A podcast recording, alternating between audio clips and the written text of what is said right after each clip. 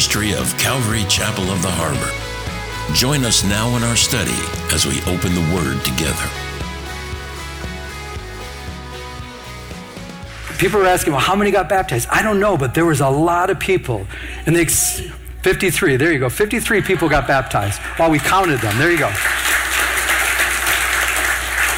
But it wasn't, it wasn't just the water, a, it was the, the Lord showed up. People were realizing what they're doing, making a public statement, identifying with Christ, uh, doing what God has commanded them to do, realizing when they go down into the water, they're, they're uh, relating to his death and burial. When they come up out of the water, they're, they're relating to the fact that uh, he rose up from the dead and that we have that resurrection power in our life. So just beautiful, beautiful thing. But we're in the midst of God doing special things here and, and other churches. It's not just here, but God is doing a special work. I've been saying this a lot, and it excites me to say it.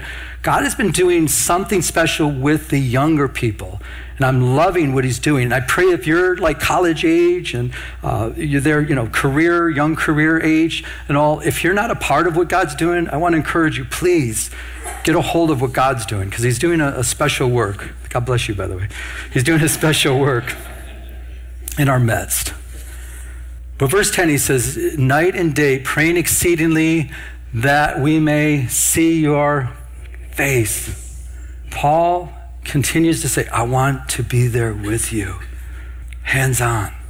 And then he says to perfect uh, what's lacking in your faith. And that word, I'll, i want to put this up on the screen because it's a very interesting word. That, that word perfect means to equip, what's lacking in your faith, to adjust what's lacking in your faith, to mature what's lacking in your faith. It's the same word that's used in Mark 119, mend, when they were mending the nets. And, and so they would mend the nets. Why? So the nets could be more effective. And Paul's saying, I want to spend time with you that I can make you more effective in, in the ministries that God has for you. And so uh, as I look at this for application, hands on the importance of hands-on ministry. It's so important that you know paul's like I, I, just want to be there. I want to be able to lay hands on you. I want to pray for you.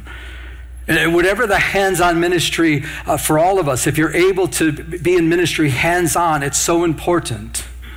We have people here that go out on the streets hands-on they're out there sharing the gospel. They're, they're praying with people to accept Christ. There's, a, there's this hands on ministry that, that, that should take place with all of us, and we should be in tune with that and what God would have us to do. Because, listen, God wants to use you. Do you know that? Not just through airwaves. I mean, this is great. I, I, we get letters from people to, you know, that tell us that uh, there's not a church in their area. There's some people that they can't get out of the house because they're elderly and they're being ministered to, and that's okay because that's. But but if you're able to be part of hands-on ministry, I believe the Lord through this text is, is reminding us hands-on. Even the secular world tells us, do you know if you encourage someone, you give them a pat on the shoulder like this and you say, good job, and you rub their shoulder, do you know that that releases good hormones in, in the person's system? Do you know that? It releases good hormones. It, so even in the physical, there's something about it, but so much more spiritually. I had an opportunity to meet with a young man the other day in his 20s and he goes to uh, Pastor Chad Williams' group there, the college group and all. And so, so I met with them and was able to pray with him and you know pour into him and talk with him. And it was just a, an awesome time that we had together. It was so awesome. But he said something that really kind of struck me in a good way. He said, "Listen," he said, "I don't know where I'd be if it wasn't for you and Pastor Chad in my life pouring into me." And then he says, "Listen to this." He goes, "I don't know how other kids my age." can make it without having people like you in their lives. Is that awesome? And immediately this text came alive, and I was like, I get it. That's why Paul was so so adamant. He's like exceedingly praying all the time, Lord, I need to I need to be there. And he ends up going there in his third missionary journey, but it took him a while to get there. But my point is again, it's so important for us as mature Christians to pour into those that are younger to have that ministry. I was able to show up for the men's uh, breakfast. How many guys just showed up for the men's breakfast? Okay, just a handful of guys there. That was great. There's a lot of guys that showed up. It was excellent. But to, just to see the, the guys hanging out, and guys, we need more of that, don't we? That was a very weak yes or anything like that. I don't know if you noticed, but I like when you, you know, say agree or don't agree. Just say no if it's, it's a no, it's a no, it's okay. But yeah, so we need more, yes. So, and the interesting is, check this out. Guys, we, we have a harder time, don't we, really, with communication. Women have no problem at all. They communicate real well and, and all, but guys are a little bit slower at communicating, and that's what happens. So it's good. We need that. So I was excited to, obviously, I was probably the only one here that was excited about that, but there he goes. Galatians 5.13. For you, brethren, have been called to, can we say that word together, please? Liberty, liberty freedom. Only do not use your freedom or liberty, liberty for an opportunity for the flesh. In other words, don't get caught up in the fleshly ways, but through love, what do we do? Serve one another. So that liberty that you have, it's not for you to indulge in the flesh, it's to serve each other hands on. 1 Peter 4:10 it says as each one of you have received a can we say that together? gift. Do you know you have a gift? Thank you. All of us should say yes. If, okay, if you do not know that you have a gift and God has given you a gift, uh, when the pastors and prayer elders are down front, I want you to make your way down front and I want you to say, Will you please pray for me that I know the gifts that God has given me? Because every one of us should say, I know I have a gift. But then the question is, are you ministering with that gift? I didn't hear anybody say anything with that one, but I'm going to leave that one alone. No, I'm going to leave that with you. Okay, minister to, so you have a gift. So each one of you has received a gift. Notice, each one has received a gift. Every one of us have a gift. What are we to do? Minister it to who? One another, as good stewards. In other words, God has given you a stewardship of that gift that He's given you. One day you'll be called, when you get to heaven, He's going to say, What did you do with that gift that I gave you? And believe me, if you go to heaven, you say, Well, you know, I didn't really have time. Use the gifts that God's given you. So, as a good steward of the manifold grace, that's a multicolored grace of God. Another last one we're going to look at for this. It says Hebrews 10, excuse me, 610. You know this very well. For God is not unjust to forget your work and labor of love. Sounds like a good name for a ministry which he which you have shown towards his name in that you have what? Ministered to the saints and do minister. So god doesn't forget. God knows that you're being used continue to be used by him. I believe the, the is paul saying i i want to be hands-on. I want to pour into to you guys. It's a good reminder for us to be hands-on and god wants to use you. Let's look back in our text verse 11 Paul goes on. Now, may our God and Father Himself and our Lord Jesus Christ, check this out, direct our way to you. He won't give it up. He's like, I, I want God to direct our way to you. I want to be there for you. And then he says, excuse me, and may the Lord make you increase and abound in, can we say that word together? Love to one another and to all, just as we do to you. Notice it's the Lord that makes us increase in love. You cannot manufacture the love of God apart from God. And he, listen, the mark of a true Christian is love. Beloved, let us love one another, for love is of God, and everyone that loves is born of God and knows God. He that loveth not knoweth not God, for God is love. But the love that he has for us, listen, it's by abiding in him, spending time with him. And, and Paul is telling these young believers, these new believers, he's saying, just abide in him. God has love. May, may love increase in your life. And I pray that for all of us, that love would increase in our lives. Again, you can't manufacture it. I've tried before, you know, I'm going to start loving people. God, that's it. I'm loving. I can't do it. Because without him, I can do no good thing. But when you abide in him, he has love for the people that are in your midst. He wants to love those people, he wants to minister to those people. A while back, my wife and I, when we were driving back into our subdivision where our home's at, there was these three young girls. They're like five to seven years old, and they they're so cute. Were, we were going slow, and they jumped out in front of our car, and they were like going like this, stopping our car, you know. And it was so cute. So they came up to the window. We rolled the window down, and they said, we have a lemonade stand." And it was like, I mean, I'm like in my pocket. How much money? You just take whatever I've got? You know, it's like they're so cute. But they're like, we have a lemonade stand. They said, and, and we're the lemonade stand, and all the money is going to go for children with cancer. And I was like, oh. But listen to this. One of the little girls, I mean, she was only like five years old. She was so tiny. She pulls money out of her pocket. She goes, And if you don't have any money, that's okay. I'll buy you some lemonade. Is that just beautiful? You know what I thought? I need to be more like that, to put others first. Guys, we can't do that without the work of the Holy Spirit, without abiding in Him. God has love for every one of us, and He wants to use us as instruments that others would see His love. Matter of fact, the Bible says they will know, the world will know that we're His disciples when we have love for one another. So, John 15, Jesus said, Abide in me, and I in you. As the branch, where the branch cannot bear fruit of itself unless it abides in the vine, neither can you unless you, can we say that out loud, please? Abide in me. As, as we abide in him, that just means hang out with him. And I get this picture when, when we're hanging out with Him, we're, we're close to Him, He's here with us. And there's going to be so many distractions in this world. The distraction is to, to get your mind and your focus off of Jesus. The temptations of this world, every one of us are going to be tempted. Every day you're going to be tempted. The temptation, the biggest temptation is to keep, take you away from abiding in your Lord Jesus Christ. And I just want to encourage you, just keep abiding in Him. Before we go on to the next verse, we know that Paul, when he prayed, prayed this, that they would grow in love, increase in love. Well, God answered his prayer. How do we know that? Because the second letter he wrote, he said this. He says, We are bound to thank God always for you, brethren, as, as it's fitting because your faith grows exceedingly. So their faith grew, and the love of every one of you all abounded towards each other. So Paul prayed for them. In his next letter, he says, Wow, you guys are growing in love.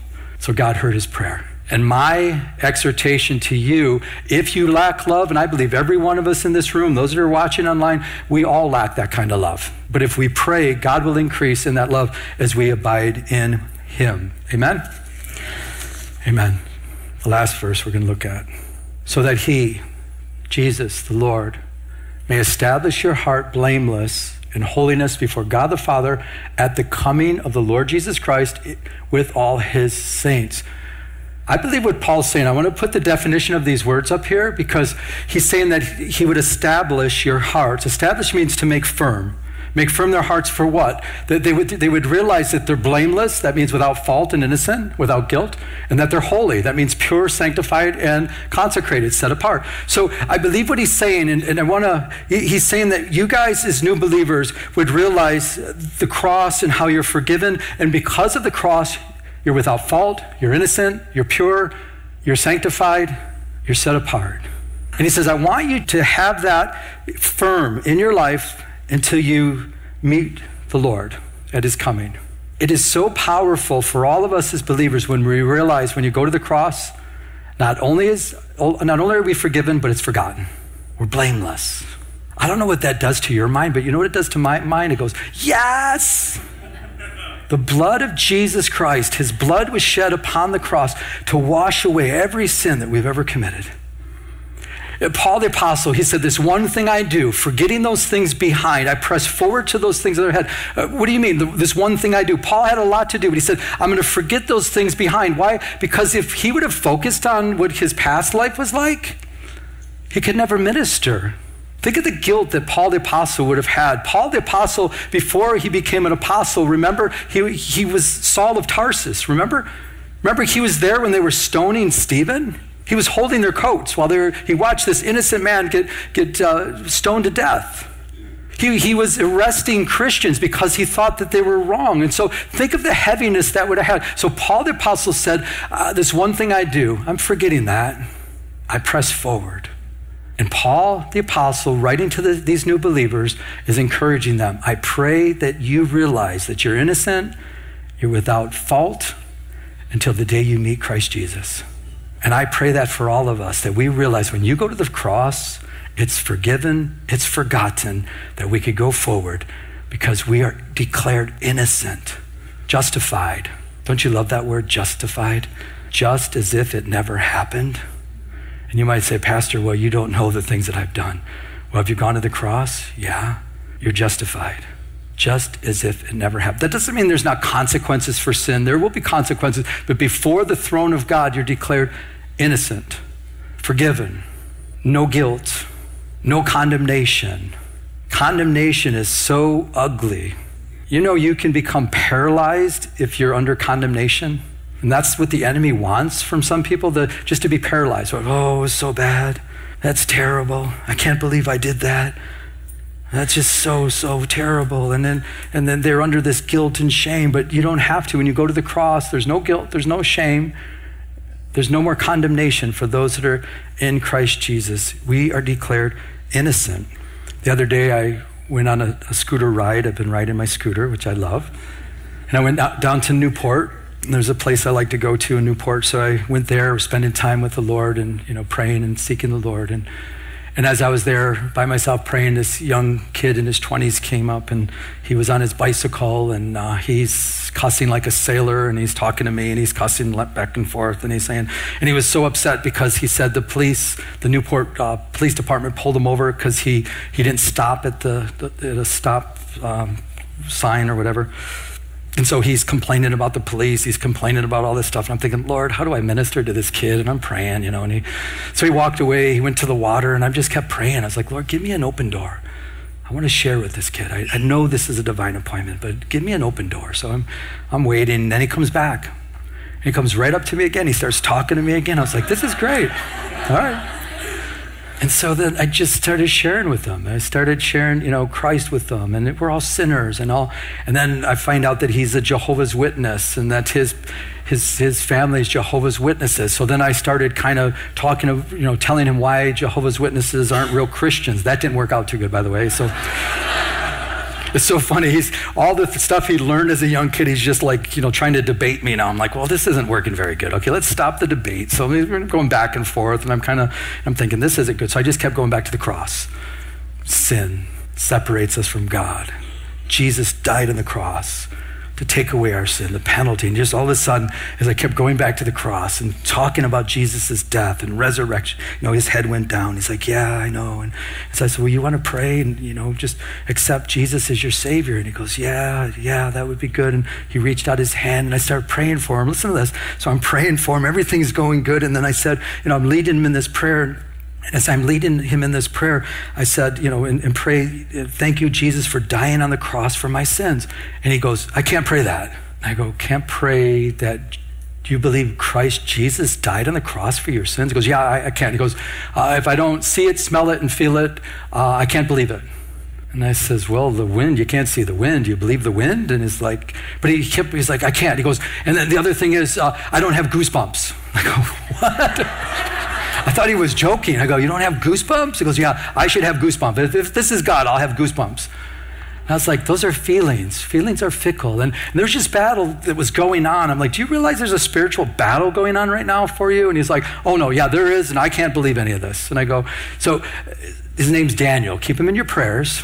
But I believe all those seeds that were planted, all the lies that he was under, God was ministering to him. He humbled himself. He was right there. But then I believe that whatever it was pulled him out. But if he would have said the prayer sincerely, if he would have accepted Christ as his Savior, if he would have given his sin to Christ at the cross, he would have been declared innocent right then and there.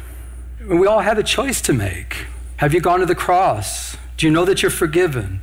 Paul the Apostle would exhort you even today, realize that. Be, have it firmly established in your heart that you're forgiven. When you go to the cross, you are forgiven, you are set free, declared innocent before God.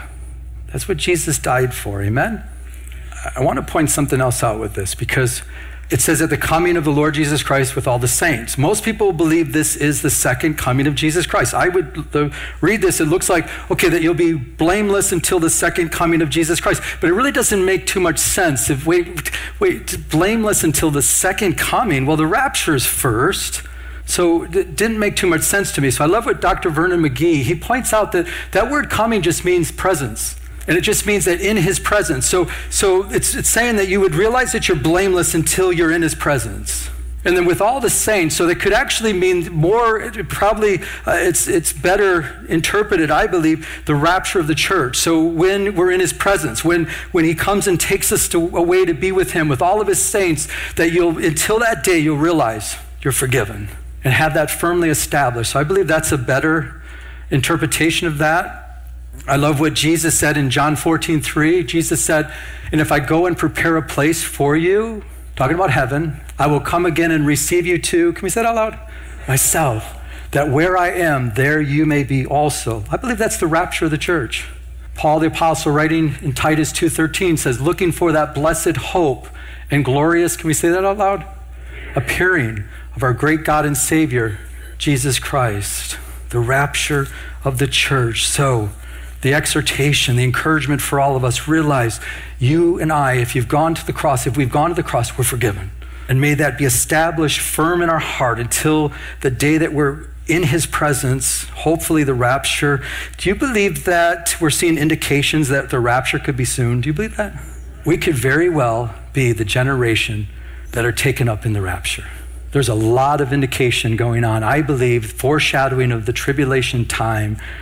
My question, are we ready? Are we excited? I really am. The, the trumpet sounds right now. Wouldn't this be awesome? If I, I, would, I think of this sometimes. I would love if, if when I'm preaching, I'm saying Jesus, and the, he's right there in front of us. Oh, Jesus, hey, I was just talking about you. the trumpet sounding. Are we seeing indications of him coming to take us to be with him? I believe so. Um, are we seeing a foreshadow of things to come, the tribulation period? I believe so. Did you guys see this?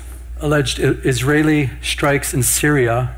So they're striking in Syria again, destroyed a warehouse with over a thousand Iranian made missiles they reported. Well, why is that important? Well, because uh, we're going to see tension in the Middle East as we've been seeing, and Iran is going to be one that's going to join this coalition of, of armies with Russia. They're going to come down and attack Israel. So we're seeing a foreshadow of that. You might say, well, isn't Russia the main player? Well, yeah. Well, Russia's involved also. Russia vocalizes more condemnation over Israeli strikes in, can we say that out loud? Syria. So the foreign minister there in Russia, he's con- condemning them. And so why is that important? Well, uh, I believe that the Ezekiel battle that's going to happen, I believe that we'll probably be raptured just before that or simultaneously. So we see that in the news. Also, do you guys see this? This is Yahoo. Bill Gates likely saw food shortages coming years ago. That's why he's accumulating all this land. So he's such a nice guy. So, food shortage, are we told that's going to happen? Yeah. When the black horse comes, Revelation 6, uh, there will be a food shortage, as we're told. So, we see a foreshadow of that taking place.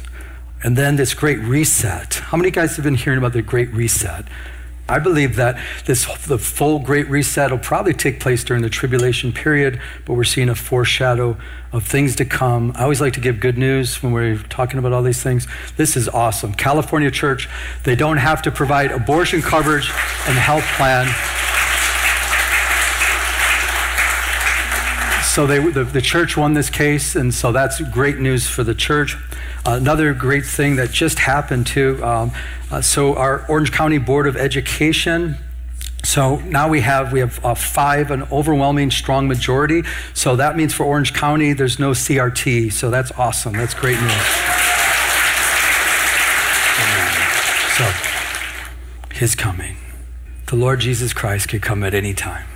I'm excited to know that we who are alive and remain, we could be caught up with the Lord at any time be encouraged. But as a believer, just a reminder for us hands on ministry. I believe that there's there one takeaway. There's always good to have one takeaway. If there's one takeaway from this message, hands on ministry. God wants us to occupy until He comes. God wants to use you. If He's not using you, pray, Lord, use me. God wants to use you. Don't get caught up. Please, don't get caught up with this world. This world is passing away. Jesus Christ will come back He'll set up his kingdom. Righteousness will reign. And you and I, as believers, it says that we'll rule and reign with him here on this earth. I pray, I trust, I hope that you're ready. Amen. Hi, this is Pastor Joe, and I'd like to take a moment to personally invite you to one of our three services here at Calvary Chapel of the Harbor in Huntington Beach. Our service times are 9 a.m., 10:45 a.m., and 12:30 p.m please come and say hi after the service. I would love to meet you. For more information, check out our website at ccoth.com. That's ccoth.com. God bless you. You've been listening to Glory to Glory with Pastor Joe Pettit, an outreach of Calvary Chapel of the Harbor. If you would like to enter into a personal relationship with Jesus Christ, call now at 714 788 8221 That's 714 788 8221.